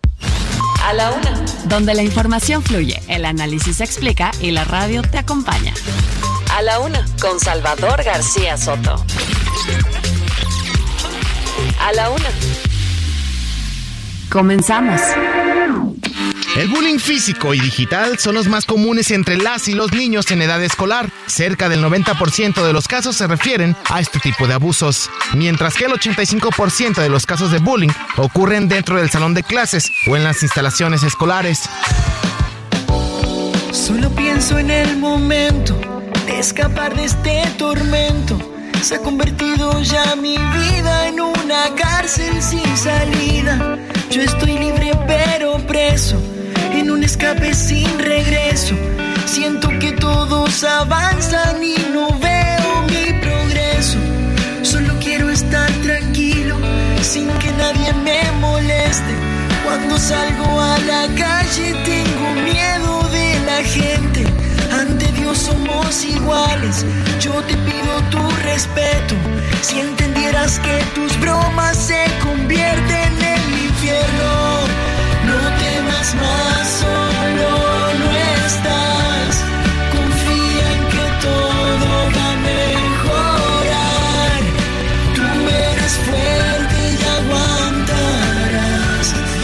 Tarde con un minuto, dos de la tarde con un minuto. Bienvenidas, bienvenidos a la una con Salvador García Soto en el Heraldo Radio. A nombre del titular de este espacio, el periodista Salvador García Soto, y de todo este gran equipo que hace posible este servicio informativo que día a día llevamos hasta usted, le doy las gracias por sintonizarnos en esta segunda hora de A la Una. Son las dos con dos minutos. Yo soy José Luis Sánchez Macías y a nombre del titular de este espacio, el periodista Salvador García Soto, le vamos a informar en esta tarde, tardecita de martes 2 de mayo de 2023. Tenemos 26 grados centígrados aquí en la capital y estamos arrancando esta segunda hora con No temas más de Manu Ortiz, una canción publicada en 2015 y habla justamente eh, de la, esta problemática de bullying. Recuerden que hoy es el Día Internacional de la Lucha contra el Acoso y Abuso Escolar o también llamado o denominado bullying. Este problema que se vive en casi todas las escuelas del país. Hemos estado escuchando a lo largo de este programa eh, varias eh, informaciones al respecto. Mire, una de ellas, el 88% de los jóvenes y las jóvenes del país han sufrido o han vivido algún tipo de acoso o abuso escolar dentro de sus instituciones. El 98% de estos abusos ocurren dentro de las escuelas y el 70% dentro de los salones de clases. Los principales responsables, bueno, sus compañeros, pero también existe todo un entorno en el cual se puede ayudar a una víctima del bullying. Los padres, los maestros, los directivos también son aquellos que están cuidando a estos pequeños. Si usted en su casa en su casa tiene hijos y comienza a detectar actitudes como eh, que este que los pequeños o que su hijo comienza a aislarse, lo ve más depresivo de lo normal, lo ve solo, pide soledad o tiene una baja autoestima, de repente llega ocultando partes de su cuerpo, de repente pues ya no quiere ir a la escuela o sufre mucho para ir a la escuela, el, conductas autodestructivas como escaparse de la casa o hacerse daño a sí mismo, pensamientos suicidas, lesiones sin explicación, pérdida o daño en ropa, libros, dispositivos electrónicos o joyas, dificultad para dormir o pesadillas frecuentes. Si usted detecta esto en los jóvenes, en, su hijo, su sobrina, su sobrino que vive con usted, entonces hay un problema y es necesario, necesario acudir con los expertos y los profesionales. Recuerde que el abuso, el bullying se termina no solamente por el joven o por el niño que detenga a su abusador, sino cuando existe de manera integral una atención. Hoy hablamos de este tema y estamos eh, a través de la música conmemorando este Día Internacional en contra del abuso escolar con esta canción No temas más de Manu Ortiz 2015. Trépale mi Mau a esta canción de Manu Ortiz. El bullying trunca mi vida, mi etapa de crecimiento. Es el momento más feliz, pero es cuando peor me siento. Soy el blanco de tus flechas, que no tienes sentimientos. Cada vez es más difícil, tú no entiendes mi tormento. Ante Somos iguales. Dos de la tarde con cuatro minutos, dos de la tarde con cuatro minutos y tenemos muchísima más información en esta segunda hora de A la Una. Ya transitamos en esta primera hora, le platicamos y le contamos lo ocurrido con, eh, con el tema del Plan B, un eh, proyecto que ya circula, el proyecto del ministro Pérez Dayán, que eh, iría por la eliminación de la primera parte del Plan B, que es este plan presentado en la primera instancia y anularía las reformas a las leyes generales de comunicación social y de responsabilidad habilidades administrativas. Además, también le contamos de lo que viene con el INAI. Ya hay una jueza, una jueza en materia administrativa, una jueza federal, ya ordenó al Senado que legisle cuanto antes para, bueno, más bien que elija cuanto antes a los comisionados del INAI o por lo menos a uno para que este instituto pueda comenzar a operar. Hoy, a partir de mañana, eh, ya comienza eh, esta, pues, esta serie de, pues, reveses que van a empezar a venir en todo este tema. Y bueno, en esta segunda hora le platicaremos qué es lo que viene. Bueno, pues ayer hubo un debate allí en Coahuila. Los cuatro candidatos se enfrentaron, se dijeron, eh, se plantearon las propuestas, pero también se dieron hasta con la cubeta. Le vamos a platicar qué es lo que ocurrió allá en Coahuila en este segundo debate. Además, hablaremos sobre... Eh, el tema del IMSS, oiga, el INSABI este fin de semana fue pues prácticamente ya desaparecido de la faz de la tierra el Instituto Nacional eh, de, para de Salud para el Bienestar, este famoso INSABI, pero pues su desaparición no es nada más porque sí, hay, hay contratos que contrajo durante este año por más de 15 mil millones de pesos que serán trasladados o serán absorbidos por el Instituto Mexicano del Seguro Social o el IMSS Bienestar, como le hablan ahora o como le llaman ahora, así que bueno, pues estos contratos va a tener que pues solventarlos poco a poco el IMSS Bienestar. Además, bueno, pues platicaremos, oiga, en el Día del Trabajo que celebramos y conmemoramos el día de ayer, le platicaremos sobre la Feria del Burro en el Estado de México, una feria que es tradicional, se conmemora todos los primeros de mayo, por allá se fue David Fuentes, nuestro reportero de asignaciones especiales, y nos trae un reportaje bastante interesante, que es la Feria del Burro en el Estado de México, una feria que le dedican y una festividad que le dedican totalmente a este animalito, un burro que, mire, no sé si usted lo ha dicho, yo por lo menos sí lo he dicho en algunas ocasiones, todo el día he trabajado con como burro, así tal cual, porque hoy, bueno, pues los animales, ¿qué animalito hay más trabajador que un burro? Bueno, pues en el Estado de México tienen la Feria del Burro y se conmemora cada primero de mayo y vamos a platicar al respecto. Además, iremos a las calles de la Ciudad de México, así es, ahí están los burros. Eh, oiga, hay un nuevo perrito, un nuevo perro desde Turquía, vinieron rescatistas, ¿usted se acuerda de Proteo? Este perro que falleció durante los rescates allá en Turquía luego del enorme sismo que hubo a inicios de este año. Bueno, pues eh, los turcos vinieron, visitaban a nuestro país y nos enviaron de regalo, como intercambio, un eh, perro, un cachorro de pastor alemán, que era la raza precisamente de Proteo. Y bueno, pues ha llegado a nuestro país desde Turquía como muestra de agradecimiento por parte del pueblo turco por lo ayudado y las ayudas que virtió el pueblo mexicano en esta gran tragedia que vivieron a inicios de este año. Y bueno, pues hay un nuevo perrito y están buscándole nombre. Ahorita le vamos a contar cómo puede acceder y cómo puede participar para el nuevo nombre del perrito. En fin, tenemos mucho que platicarle en esta segunda hora de A la Una, pero antes, como siempre, es momento de escuchar sus opiniones, de escuchar todo lo que opina y todo lo que se ha dicho en este espacio. Y para eso está aquí ya en la mesa Milka Ramírez. ¿Cómo estás, Milka? Muy bien, José Luis. Hoy, hoy sí tengo calor, fíjate que. Sí, hace calor. Ay, sí, hoy sí salí de la casa. Y dije, pero por el amor de Dios, ¿qué es lo que está pasando? Y de lo que estabas diciendo del bullying, es muy importante que, como dices, pongan atención a cualquier síntoma, por más pequeñito que sea, un poquito más retraídos, que se encierren en el cuarto, que a lo mejor querían ir a la escuela antes, les animaba, ahora ya no les anima, o con el amiguito, o con quien sea, ¿no? Cualquier este, detalle, por más mínimo que sea, puede ser una señal de alarma oportuna. Sí, también eh, lo dice, sí, revisen sus redes, manténganse al pendiente de las redes sociales de sus hijos, qué están publicando, a qué están accediendo, qué están moviendo, cómo se están expresando, todo eso forma parte de la vigilancia. Hoy los papás, híjole, antes cuando no había redes sociales de por sí tenían bastante chamba cuidando a los chamacos y hoy con las redes sociales el doble, mi querido Oscar Mota, tú eres papá, además de nuestro editor en jefe de deportes, pero eres papá y estás pues con las antenitas puestas en todo momento. Mi querido José Luis Sánchez, Mafren, un gran abrazo mi querida Milka. Un abrazote también a todos los que nos escuchan.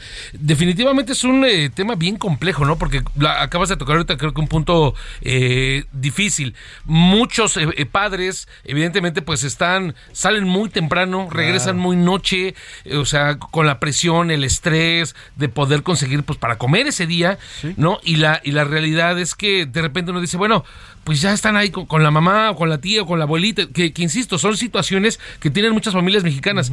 Sí hay que incluir dentro de esta rutina que tenemos cada uno de nosotros, que insisto, todos estos trabajos es importante, todo lo que desarrollamos es importante para mantener la casa, pero como bien platicas, 5, 10 minutitos, siéntese, platique, pregunte. Generalmente, y eso sí se lo voy a comentar yo, eh, eh, soy papá ya de... Eh, estamos en la transición de este niño adolescente, ¿no? O sea, estamos en esa transición todavía.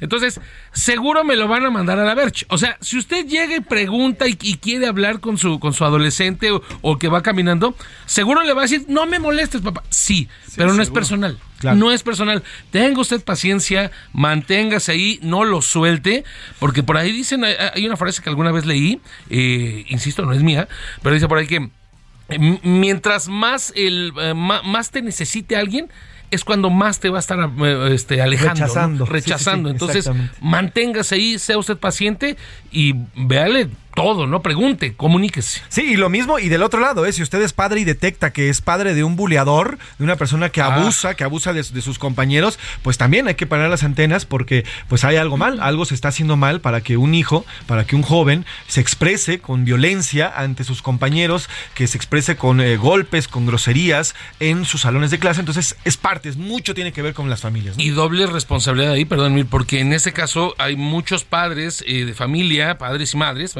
que no aceptan, ¿no? O sea, es como de, ah, mi hijo no. ¿Cómo que no? O sea, están las evidencias de que tu hijo o hija está siendo, eh, eh, es el buleador. Y en lugar de someterse al tema humilde de reconocer, ok, si hay una bronca, sí lo es, ayudemos a todos, ¿no? O sea, le doy la razón, lo escondo, se ponen doblemente broncos, se ponen a la defensiva y entonces es cuento de nunca acabar. Y miren, por ejemplo, los pediatras dicen que hay seis minutos al día que son claves para los adolescentes, ¿no? Niños adolescentes. Los tres primeros minutos al despertar, que dice, es importante que los despierten con cariños, con besos, con abrazos, con un mensaje como positivo y de amor. Y tres minutos cuando regresan de la escuela, para preguntarles cómo les fue y saber si hay algún problema. Son seis minutos clave. Seis. minutos. Me gusta. También me voy a unir a mí. También a mí. Con que me despierten bonito y, y regresando a la gata. También. No le me uno, me uno a esa campaña. El tema aquí es que Oscar Motas es el buleador de esta mesa.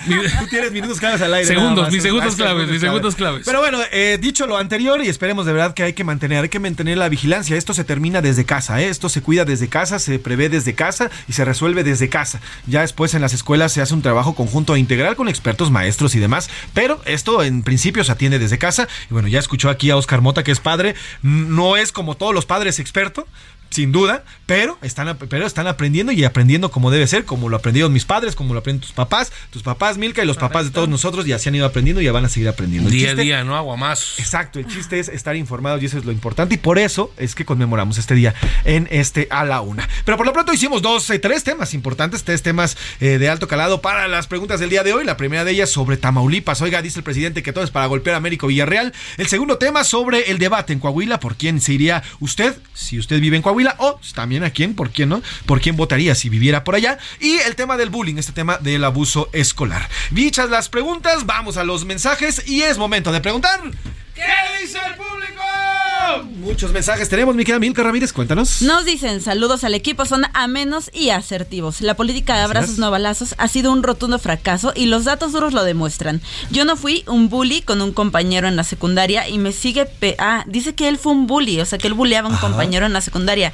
Y dice, todavía me pesa y me avergüenza. Ricardo González de la alcaldía Cuauhtémoc. Gracias Ricardo por comentarnos y compartir esto. Te mando un saludo. Bueno, pues muchas personas quedan tocadas, ¿eh? Muchas personas ya cuando se convierten en adultas quedan tocadas de algún tipo de abuso, porque bien, no, no sé qué edad tenga nuestra escucha, pero yo por ejemplo que tengo 38 años, cuando yo estaba en la primaria y la secundaria, pues no había estudios, no había eh, este tipo de psicología infantil, ¿no? Era, pues defiéndete.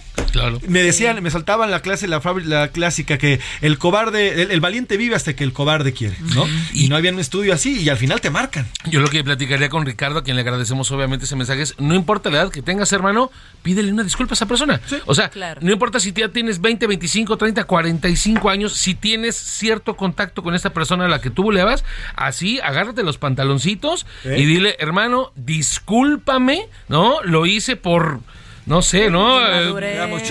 no, no, sé por qué lo hacía, pero discúlpame, ¿no? En serio, discúlpame, velo y, y créeme que tú te vas a sentir mejor y no sabes si le vas a cambiar la vida a esa persona a, la que tú molestabas. Gran, gran, gran tip que nos está dando Oscar Mota, ¿eh? Así, por las redes sociales tú puedes buscarlo, Ricardo se llama, nos lo escuchar.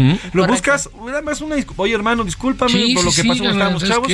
San se acabó, ¿no? Te invito unos tacos, vamos, a, vamos, vamos. a ver. Mira, muy, buen tip, muy buen tip de Oscar Mota y mira, te limpias, además. Eh, sacas eso feo. Pero bueno, saludos a Ricardo y gracias por compartir esta experiencia. Hola Salvador y equipo de A la Una, soy Alberto de Colima. Morena se dice la esperanza de México, pero actualmente la esperanza es la Suprema Corte de Justicia de la Nación. Si logran frenar a López Obrador, pasarán a la historia como héroes, salvo la pirata y los otros dos. Em, sí, saludos, saludos, queridos. saludos. saludos, Alberto desde Colima. Pues sí, la, la Suprema es la que. A ver, ojo. Y no se trata de un tema de que la Suprema Corte esté nada más en contra del presidente. No, se trata de que hoy, con la ministra Norma Piña, pues sí, ya hay un estudio eh, constitucional, digamos. Ya hay un debate verdaderamente constitucional y ya están trabajando de manera autónoma. Por eso es que al presidente, pues no le está encantando todo esto. Pero bueno, gracias, Alberto por tu comentario, como siempre. Hola, soy Pedro Islas. Si el problema en Matamoros y Reynosa es por el control de las aduanas y las aduanas las controla el ejército, entonces. Ese es el tema. Ahí está el detalle, chato, diría Cantinflas. Porque, a ver, es como el tema del fentanilo. Si el, no quieren aceptar que, se hace, que, el, fentanilo se hace en México. Pero bueno, dice el presidente, llega desde, desde China. ¿Y por dónde pasa? Por las aduanas. ¿Y quién tiene el control de las aduanas? Pues el, Estado. Entonces, ¿quién tiene la culpa? Pues el, lo, exactamente lo mismo. Igual, las armas. Se quejan de que Estados Unidos está con las armas. ¿Pero por dónde pasan las armas? Por las aduanas y por las, eh, por las centrales fronterizas. ¿Quién tiene el control de las aduanas? Pues los militares y los policías. Al final, es el mismo Estado el que está corrupto y está permitiendo todo esto. Y sí, tiene razón nuestro radio escucha. El Estado es el que está, pues simplemente no está atendiendo lo que tiene que atender y está más metido en la grilla y en la política.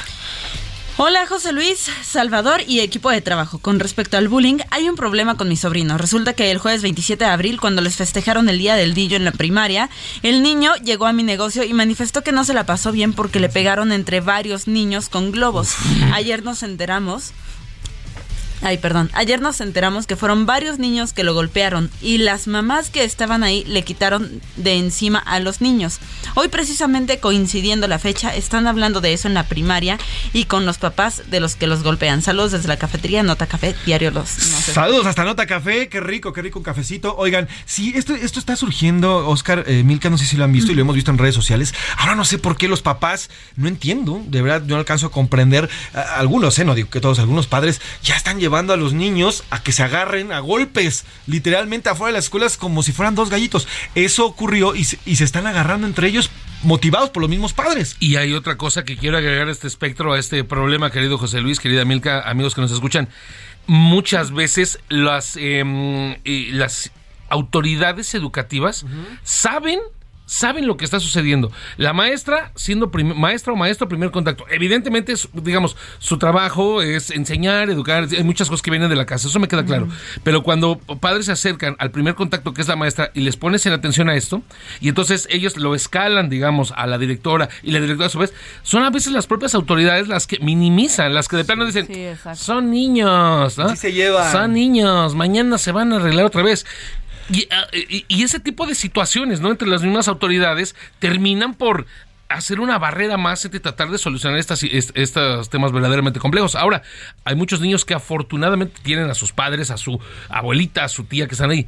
Imagínense los pequeños que pues solo están ellos, ¿no? Por alguna situación de tiempo, lo que sea, que no hay nadie, algún adulto que pueda arroparlos y ayudarlos, pues se, se, enfrentan verdaderamente a un monstruo de siete cabezas. Totalmente de acuerdo. Oigan, los voy a interrumpir un segundo porque vamos a ir hasta Tamaulipas. Está dando una conferencia en estos momentos el secretario de Seguridad Pública, el, eh, con el general Sergio Hernández Chávez, a quien hace unos minutos entrevistamos, pero está hablando sobre, eh, dando un update, dando una actualización de lo ocurrido ahí en, en, Tamaulipas. Vamos a escuchar. 310 efectivos del ejército que blindarán a los municipios de Matamoros, San Fernando, Cruillas, Méndez, Burgos y Soto la Marina.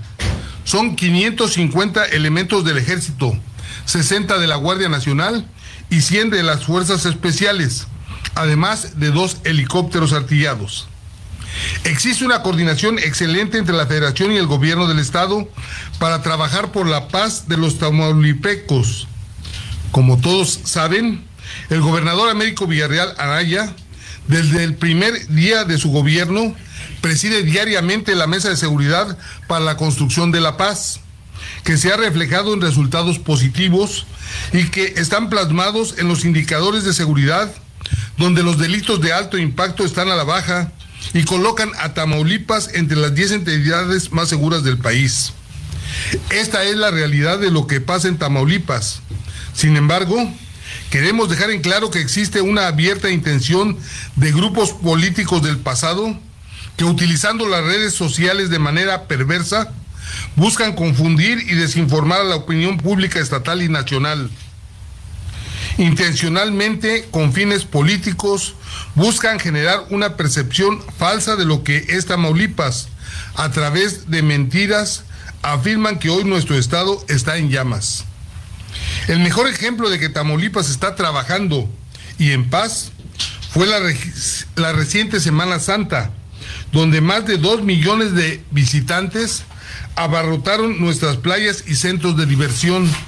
Las carreteras estuvieron. Bueno, estamos escuchando el reporte del general Sergio Hernández Chávez, secretario de Seguridad Pública Estatal. Mira, ayer hace ratito me estaba trabando y estuve a punto de decirle Mataulipas, pues, ahí en, en una trabadera. Pero bueno, al final pues, ¿qué es lo que se está viviendo en Tamaulipas, no? Mucho, eh, platicando con muchos amigos allá en Tamaulipas, platicando con corresponsales y demás, así dicen, ellos dicen, ellos mismos dicen, pues acá vivo, acá en Tamaulipas. Ellos, ellos mismos se expresan así. Llevamos tres días, tres días de que hay bloqueos, narcobloqueos, balaceras. Ellos ya normalizaron este tema, ya hablan así, ya se expresan así. Y hoy cuando escuchamos al secretario de Seguridad Pública Estatal subiéndose al tren del presidente López Obrador, que todo se trata de un desprestigio para el Estado, de un, de un desprestigio para el gobierno que actualmente está al frente del Estado, bueno, pues entendemos muchas cosas, ¿no? O sea, si llevamos tres días, tres días seguidos, donde hay narcobloqueos, donde hay balaceras, donde hay gente que está muriendo, y vienen y nos dicen que eso forma parte de toda una campaña del gobierno o de gobiernos anteriores, miembros de gobiernos anteriores, pues yo creo que a alguien le quieren ver la cara de tonto, ¿no? Ahí se lo dejo. Ahí se lo dejo. ¿Quién sabe a quién? Por lo menos a mí no me van a ver la cara de tonto. Retomamos el tema de las preguntas y los comentarios. Ya escuchamos lo dicho allá en estos momentos por el, el general, el general eh, secretario de Seguridad ahí en Tamaulipas. Continuamos con los temas, Mica Milk. Sí, justo lo que estaban comentando Oscar Mota y tú, José Luis, dice aquí, por ejemplo, buenas tardes, mi hija fue buleada en una escuela privada y estuvo aislada, era muy difícil conversar con ella. Lamentablemente también fue maltratada psicológicamente por un maestro.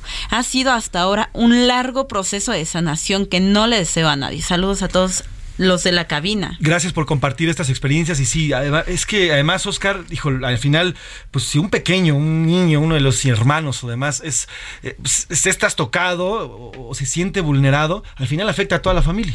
Es eh, verdaderamente complejo y además entiendo que no debería de ser, ¿no? En ningún lado. Pero ahora dice, si en el caso de nuestro radio escucha que manda el mensaje, dentro de un ambiente teóricamente un poco más controlado, al ser una escuela privada, que pues tiene algunos protocolos, o en teoría debería de tener algún sistema diferente a un este a, escuela pública, pues creo que todavía lo hace hasta más peligroso, ¿no? Porque insisto, también no sabes quién puede estar ahí, con qué tipo de recursos y demás. Entonces, complejo verdaderamente. Sí, bastante complejo. Un mensajito más, mi querida Mil. Tenemos muchos, ahorita les vamos a responder, pero bueno, nos come el tiempo. Cuéntanos, Mil. Buenas tardes, Salvador. Soy de Torreón y Coahuilense. La verdad es que el PRI sigue en la punta porque Guadiana, a Guadiana aquí no se le quiere.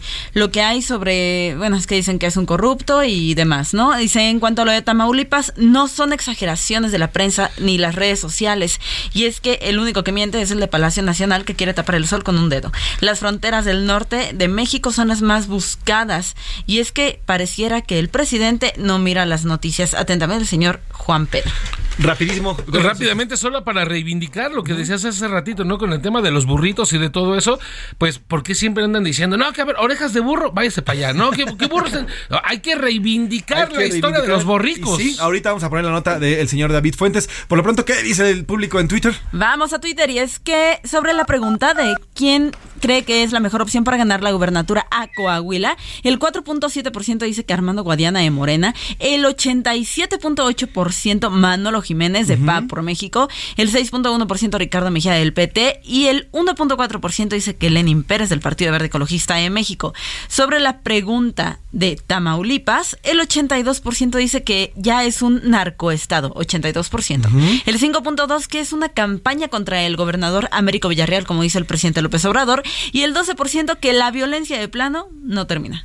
Ahí está, ahí están esos comentarios, como siempre les agradecemos, de verdad tenemos muchos, el tiempo el tiempo nos apremia siempre para este tema y bueno, pues eh, gracias por sus comentarios, gracias Milka. Gracias. Gracias mi querido Oscar Mota, ahorita platicamos del tema deportivo. Oiga, rapidísimo y de último momento, eh, hay un eh, hay una, una, una protesta que se está generando en estos momentos, académicos y alumnos de diferentes escuelas y diferentes centros de investigación han comenzado una protesta, personal académico y alumnos de diferentes centros y universidades se han sumado ya a este paro por el tema de la ley Buila, este tema de la eliminación del CONACID que se dio este fin de semana y bueno, pues están ya eh, pues muchos, muchos académicos protestando en contra de la, desaparición del CONACID y veremos que ya qué acciones van a poner. Vámonos a una pausa, regresamos rapidísimo con más información, 2 con 24 minutos, continuamos aquí en A la Una.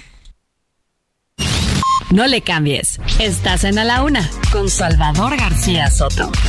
Información útil y análisis puntual. En un momento regresamos. Ya estamos de vuelta en A la Una con Salvador García Soto. Tu compañía diaria al mediodía. México es uno de los países con más casos de bullying en el mundo. De acuerdo con la ONG Bullying Sin Fronteras, en México 7 de cada 10 niños y adolescentes sufren de esta práctica de manera diaria. Querida mamá, te escribo porque ya no aguanto más. Sé que mañana tengo clase, pero ya no me verán ni aunque si lees esto.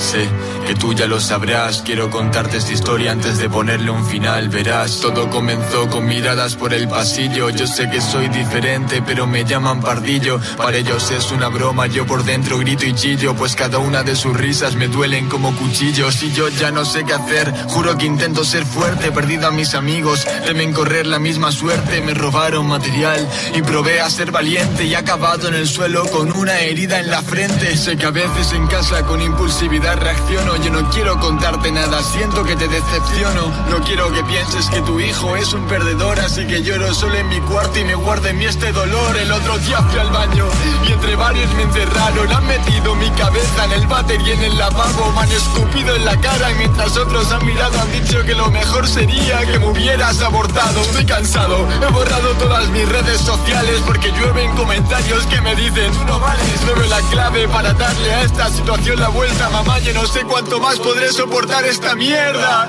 Si hubiera hablado de esto No se acabaría el tiempo. No si alguien hubiera hecho algo en mi situación. Prometo que lo intento y solo quedaré en silencio Y yo lo siento madre, pero ya 2 de la tarde con 31 minutos, 2 de la tarde con 31 minutos. Estamos escuchando Si hubiera hablado, si hubiera hablado de Anarse. Esta canción fue escrita por Ismael Cervera e interpretada por Anarse, uno, uno de los más grandes freestaleros en estos momentos, originario de España, para concientizar e intentar todas las, por todas las vías posibles que los niños que están sufriendo algún tipo de abuso escolar se atrevan a contarlo. Aquellos niños que son víctimas, ya que lo platicamos largo y tendido, que son víctimas de bullying, siempre se aíslan, se van a una esquina, no hablan y se inundan de su dolor y al final no hablan y esto sigue creciendo como una bola de hielo, una bola de nieve. Hoy, bueno, pues Sanarse en esta canción publicada en 2021 le dice a los jóvenes, habla, dilo, acércate a quien más quieras y cuéntale que estás sufriendo. Y eso eso es importantísimo. Trépale, mi Mau. Si hubiera hablado de Anarse 2021, importante. Si me estás escuchando, tú, si vives bullying, cuéntalo. El empezar a contarlo es parte de la solución. Trépale, mi Mau. Así hubiera hablado. Perdón, mamá, por favor, lucha por estar bien. Dile a papá que lo quiero, lo siento si os defraudé. A mi hermana que sea fuerte, que siempre la cuidaré. A mi perro, gracias por ser el único en serme fiel. Mis lágrimas mojan el papel. Este es mi último adiós. Quien abusa del débil no merece ni un perdón. Ojalá antes de actuar recuerden este renglón, porque ahora mi vida se acaba como acaba esta canción. Adiós. Si hubiera hablado de esto,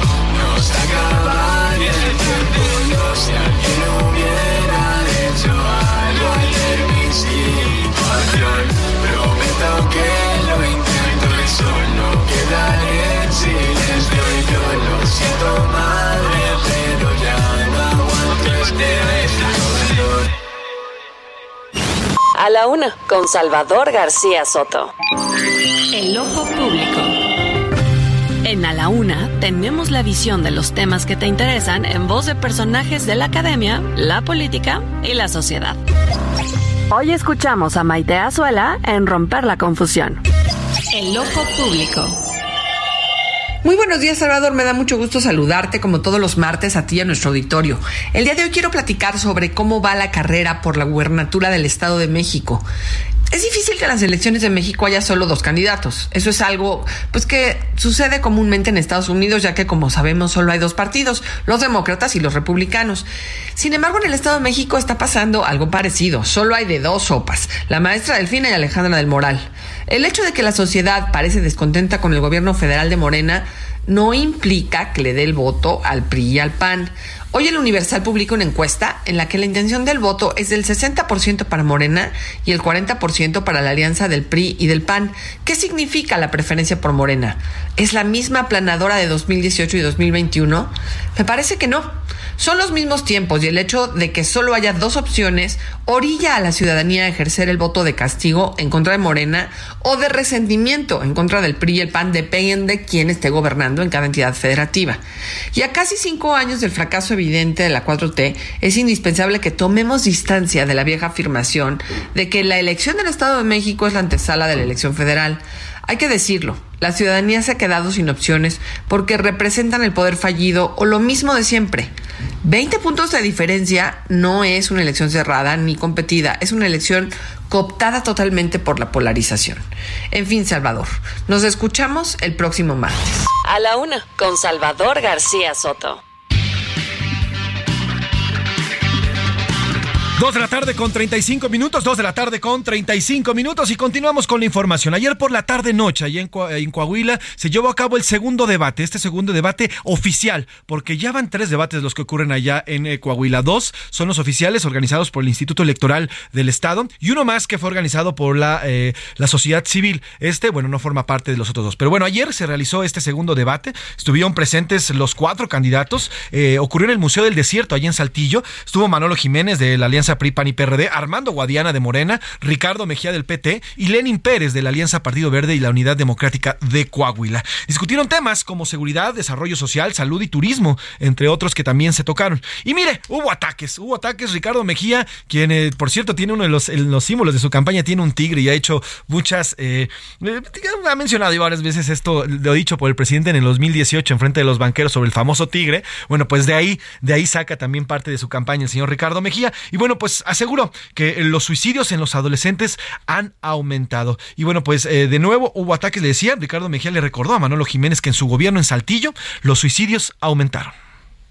Por eso preguntaba si crees tú, Manolo, que se puede hablar de seguridad violentando a las mujeres cuando la violencia familiar ha crecido 500%, cuando la violación ha crecido 357%, cuando el abuso sexual ha crecido 236%. Se puede hablar de seguridad cuando los jóvenes que consumen cristal y tienen una crisis de salud mental hoy se suicidan en Saltillo, donde tú gobernaste. Tú llevaste a Saltillo al primer lugar de suicidios de adolescentes, no del país, del mundo. Por su parte, Ricardo Mejía se defendió, oiga, llamó a Manolo Jiménez ignorante y además lo llamó altanero.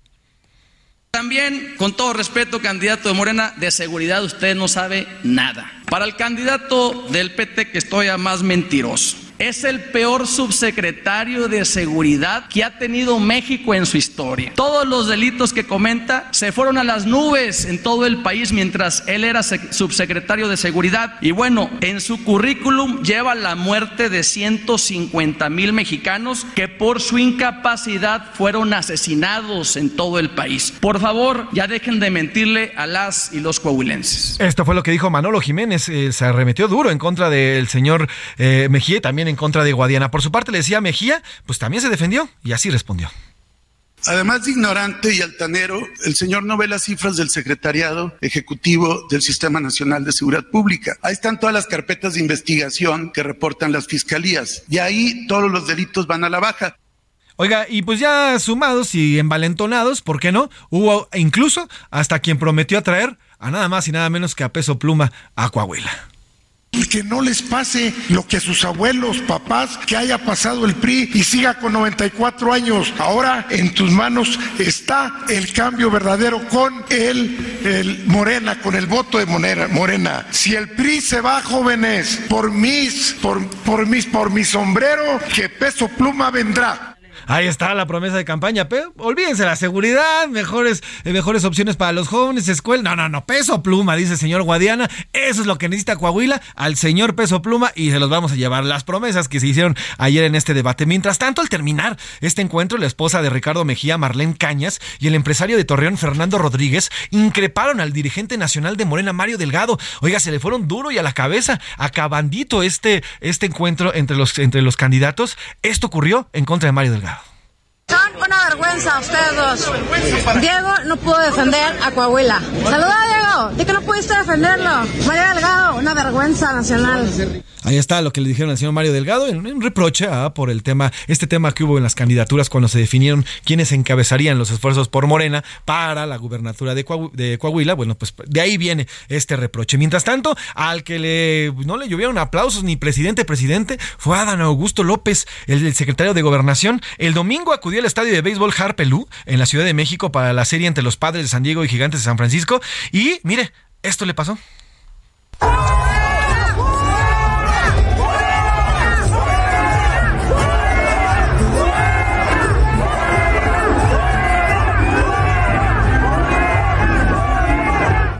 Así, así le abucharon al secretario de Gobernación. Hubo también quien se acercó y, claro, le pidió selfies y, bueno, pues ahí hay autógrafos y demás. Pero bueno, así ocurrió y así transitó este parte del debate y también lo ocurrido el domingo con el secretario de Gobernación. Oiga, ya le decía que este pasado primero de mayo, es decir, ayer le contábamos todo lo ocurrido con el Día del Trabajo. Y en el Estado de México, exactamente en Otumba, en este municipio llamado Otumba, hay una celebración muy peculiar. Se trata del el Día del Burro. Este, porque no es nada, no es nada despectivo. Al contrario, es para ensalzar. Al contrario, es para recordar que si hay alguien, si hay algún animalito que trabaja, todos los animales trabajan en el reino y demás, pero si hay alguien de que tenemos concepción que trabaja muchísimo, son los burritos. Incluso tenemos una, frase nosotros como mexicanos de trabajé como burro. Bueno, pues eh, precisamente de este, de este tema y de esta gran festividad nos habla David Fuentes, nuestro reportero de asignaciones especiales, que nos cuenta sobre la Feria del Burro allá en Otumba, Estado de México. Investigaciones especiales. En A la Una, con Salvador García Soto. Feria Nacional del Burro 2023. Otumba está de fiesta. Los primeros de mayo, Día del Trabajo, se celebra diferente en Otumba, Estado de México. De manera sarcástica se festeja al burro, ese animalito de carga muy explotado y trabajador, que aseguran es netamente mexicano. Es el único lugar en el mundo donde se rinde homenaje a los burros, una de las festividades más sui generis en todo el globo terráqueo. Resto del año, los borricos son utilizados para las labores del campo, pero el Día del Trabajo es dedicado para venerarlos. En su día, miles de personas acuden al municipio ubicado en la región nororiente del Valle de México, a la Feria Nacional del Burro, que este 2023 celebra su edición número 58. Las primeras actividades fueron la coronación de la reina y el encendido de la fogata. Luego, polo en burro. El encuentro fue entre las Chivas contra el América. El triunfo fue de 8-6 para la primera escuadrilla polina. Después, varios asistentes participaron en el concurso del rebuzno, una original competencia que gana el que imita mejor el sonido del asno. El público asistente es el que premia con aplausos por las cargas de trabajo y lo explotado que son los burros, es un animal casi en peligro de extinción pero ahí se les cuida, se les rescata y hasta se les celebra, como lo explica Raúl Cimental, uno de los organizadores del Día del Burro. Rolandia México es un santuario de burros, aquí nos dedicamos al cuidado y a la protección del burrito mexicano. Eh, empezamos este proyecto hace ya casi 17 años, cuando nos dimos cuenta de que la población de los burros cada vez era menor. En los años 90 se estimaba que había alrededor de un millón y medio de burros y al día de hoy nos quedan menos de 300 mil animalitos. Empezamos con dos burros y al día de hoy ya tenemos 85 en protección. Burritos que hemos rescatado de mataderos, de abandonos y también algunos más que han sido donados por personas que ya no quieren o ya no pueden cuidarlos.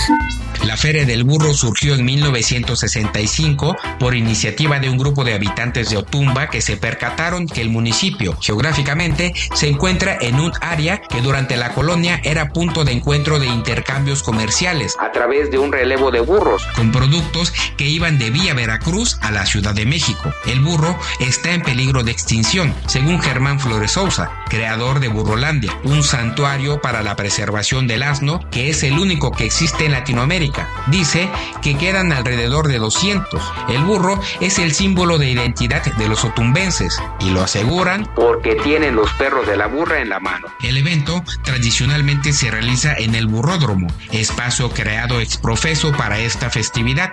El certamen final consiste en disfrazar a los burros de personajes de temporada. Así pudimos ver, por ejemplo, desde el burro medio metro, medio metro, hasta uno que otro personaje de la 4T.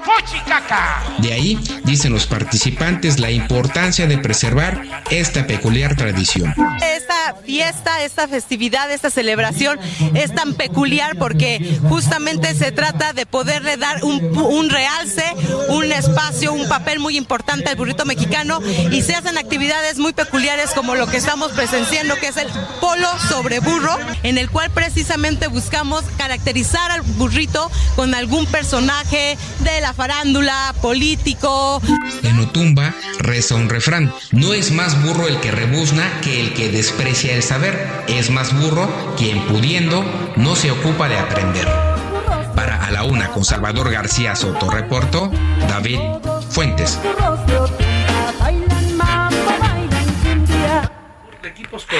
Dos de la tarde con 45 minutos. Ahí está esta, esta celebración allá en Otumba, Estado de México. Sin duda, una celebración importante. Y además, bueno, pues también es parte de las tradiciones que se viven allá en el Estado de México. Sin duda, sin duda, el trabajo de estos animalitos y todos los animalitos que con mucho cuidado y siempre y cuando sigamos y estemos en favor de su salud, bueno, pues podemos utilizarlos. Así que ahí está lo ocurrido allá en Otumba. Oiga, este martes estamos de plácemes, estamos de celebración, estamos con pastel grande y enorme porque el Heraldo de México está cumpliendo años. El Heraldo de México está cumpliendo años, el periódico en específico, este, este gran medio, así es, trépale mi mago a las mañanitas para el Heraldo de México que estamos ya celebrando seis años de existencia en este, en este sistema. Y bueno, pues el periódico cumple años. El periódico que es la piedra angular de todo ya este multimedio, que comprende no solamente periódico, sino también ahora ya radio a través de esta frecuencia que me escucha. También en televisión, también estamos en Heraldo Televisión. Y además heraldodemexico.com.mx, además de los podcasts, además de todo lo que se produce en esta gran, enorme fábrica de noticias. Bueno, pues la piedra angular es el diario, el diario que piensa joven, el Heraldo de México. Y estamos cumpliendo años y estamos felices felices de hacerlo, pero sobre todo agradecidos con usted por mantenernos en la preferencia, por mantenerse siempre al tanto a través de las diversas plataformas y lo queremos celebrar. Y uno de los personajes vitales, también angulares, que ha estado ahora sí que desde el día 1 y que además ha ilustrado durante estos años las páginas del Heraldo de México, es nada más y nada menos que mi querido maestro Alarcón, caricaturista y bueno, gran maestro de la caricatura y además obviamente uno de los prácticamente ya formas parte del inmobiliario de este periódico, mi querido Alarcón. ¿Cómo estás? Buena tarde. Mi querido José Luis, aquí estoy emocionado, estoy dichoso, sentado en una banquita en la Alameda Central, escuchándolos y pues sobre todo eh, eh, sintiéndome muy afortunado de contar con la amistad de todos ustedes, sobre todo la tuya, mi querido José Luis. Al contrario, maestro, y, admiración y, amistad que te, que te tengo además, mi querido maestro. Cumplimos años, Alarcón, cumplimos años, es, no es fácil, o sea, es fácil decirlo, no es fácil, no ha sido fácil seis años, y menos en un país en el que, bueno, los medios de comunicación han sido pues bastante vituperados, bastante afectados, pero bueno, el Heraldo de México continúa y continúa avante, continúa bien, continúa hacia adelante, y bueno, pues lleno de muchas experiencias, maestro Alarcón, desde la primera, la primera vez que salió este periódico, y bueno, pues ya llevamos, ya llevamos bastantes añitos en las espaldas, querido Alarcón. Pues sí, ya son seis años De, esta gran aventura. Estaba yo recordando en mis redes sociales el primer cartón que se publicó al respecto, que es un lápiz que, que toma vuelo y que coincide justamente con, con esta, esta nave espacial de Space, que se parece mucho a Starship, que se parece justo a mi, a, a, mi lápiz.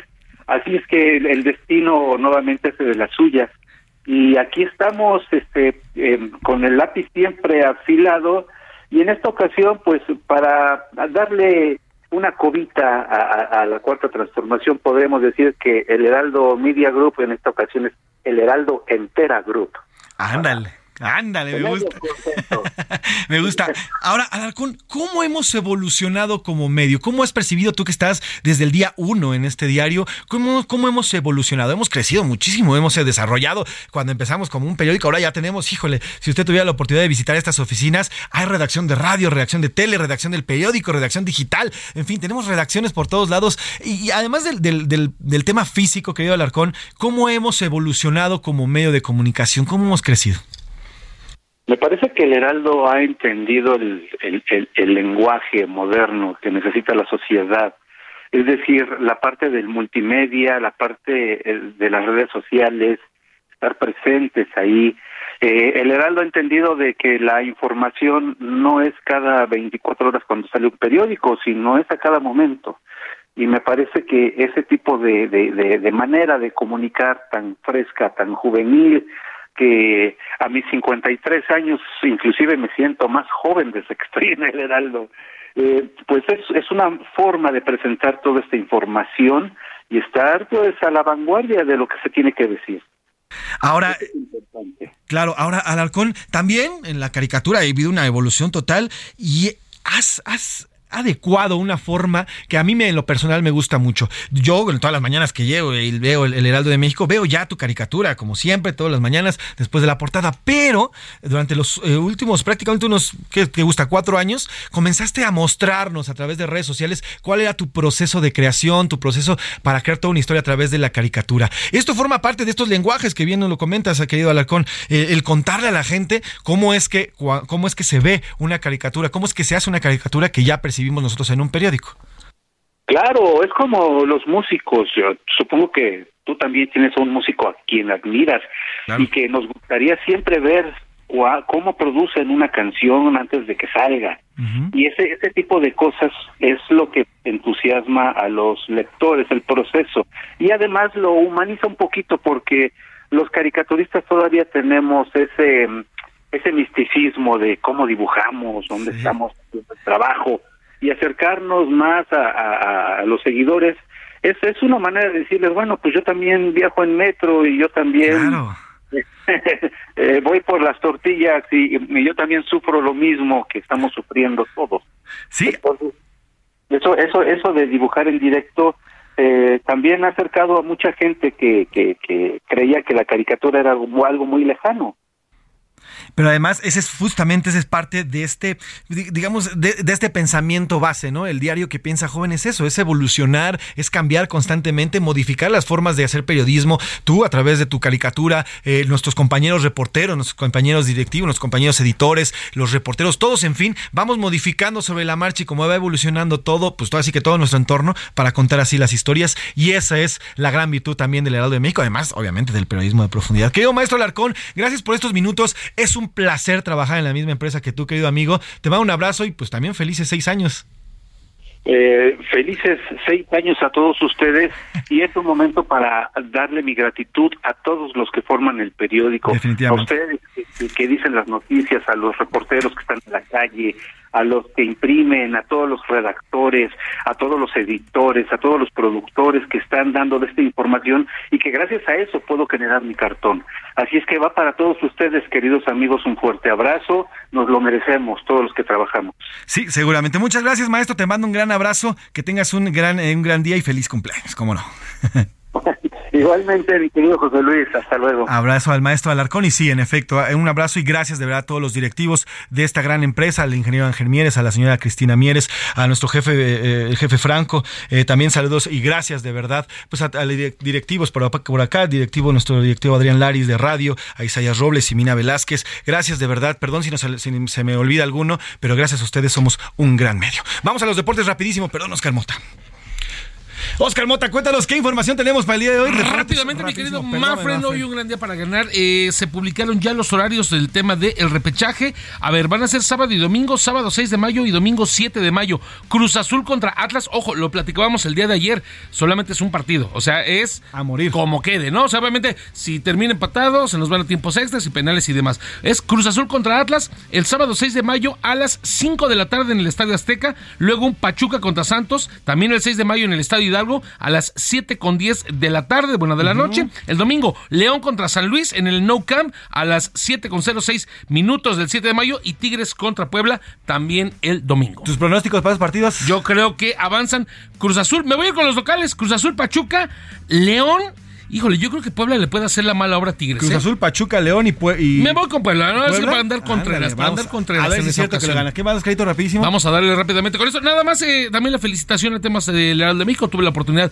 de estar también algún tiempo como editor de la sección de deportes, así, que mandarles una enorme felicitación a todos los que participan en el Heraldo de México. A todos, sí, gracias también por allá a nuestro jefe Alfredo, también saludos por supuesto. González, gracias a todos del periódico. En fin, gracias a todas y a todos. Eh, feliz cumpleaños. Estamos felices de formar parte de este gran medio de comunicación. Así llegamos al final de este programa, en este martes 2 de mayo, contentos y agradecidos con el favor de su atención, a nombre del titular de este espacio, el periodista Salvador García Soto, y de todo este gran equipo que hace posible en la producción Rubén Esponda, en la redacción están Milka Ramírez, Diego Gómez, Iván Márquez, eh, también por anda Ricardo Romero, en, eh, y Miguel Zarco, en la asistencia de producción Rubén Cruz, en eh, también la coordinación de entrevistas Laura Mendiola, los deportes el señor Oscar Mota, por acá estuvo Mau hoy en la operación, también gracias a Alex que está ayudando ahí al Mau, y a nombre del gran titular de este espacio. Soy José Luis Sánchez Macías y está usted informado. Pase un gran martes. Buen provecho.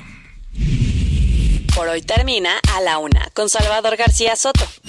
El espacio que te escucha, acompaña e informa. A la una con Salvador García Soto.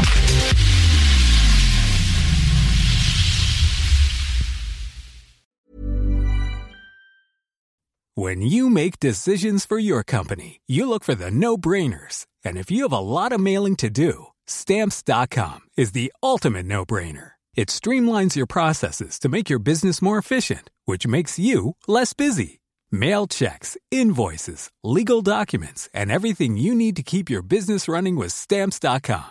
Seamlessly connect with every major marketplace and shopping cart Schedule package pickups and see your cheapest and fastest shipping options from different carriers with rates up to 89% off USPS and UPS rates. And with the Stamps.com mobile app, you can take care of mailing and shipping wherever you are. Make the same no-brainer decision as over 1 million other businesses with Stamps.com. Sign up with Code PROGRAM for a four-week trial, plus free postage and a free digital scale. No long-term commitments or contracts. That's stamps.com. Code program.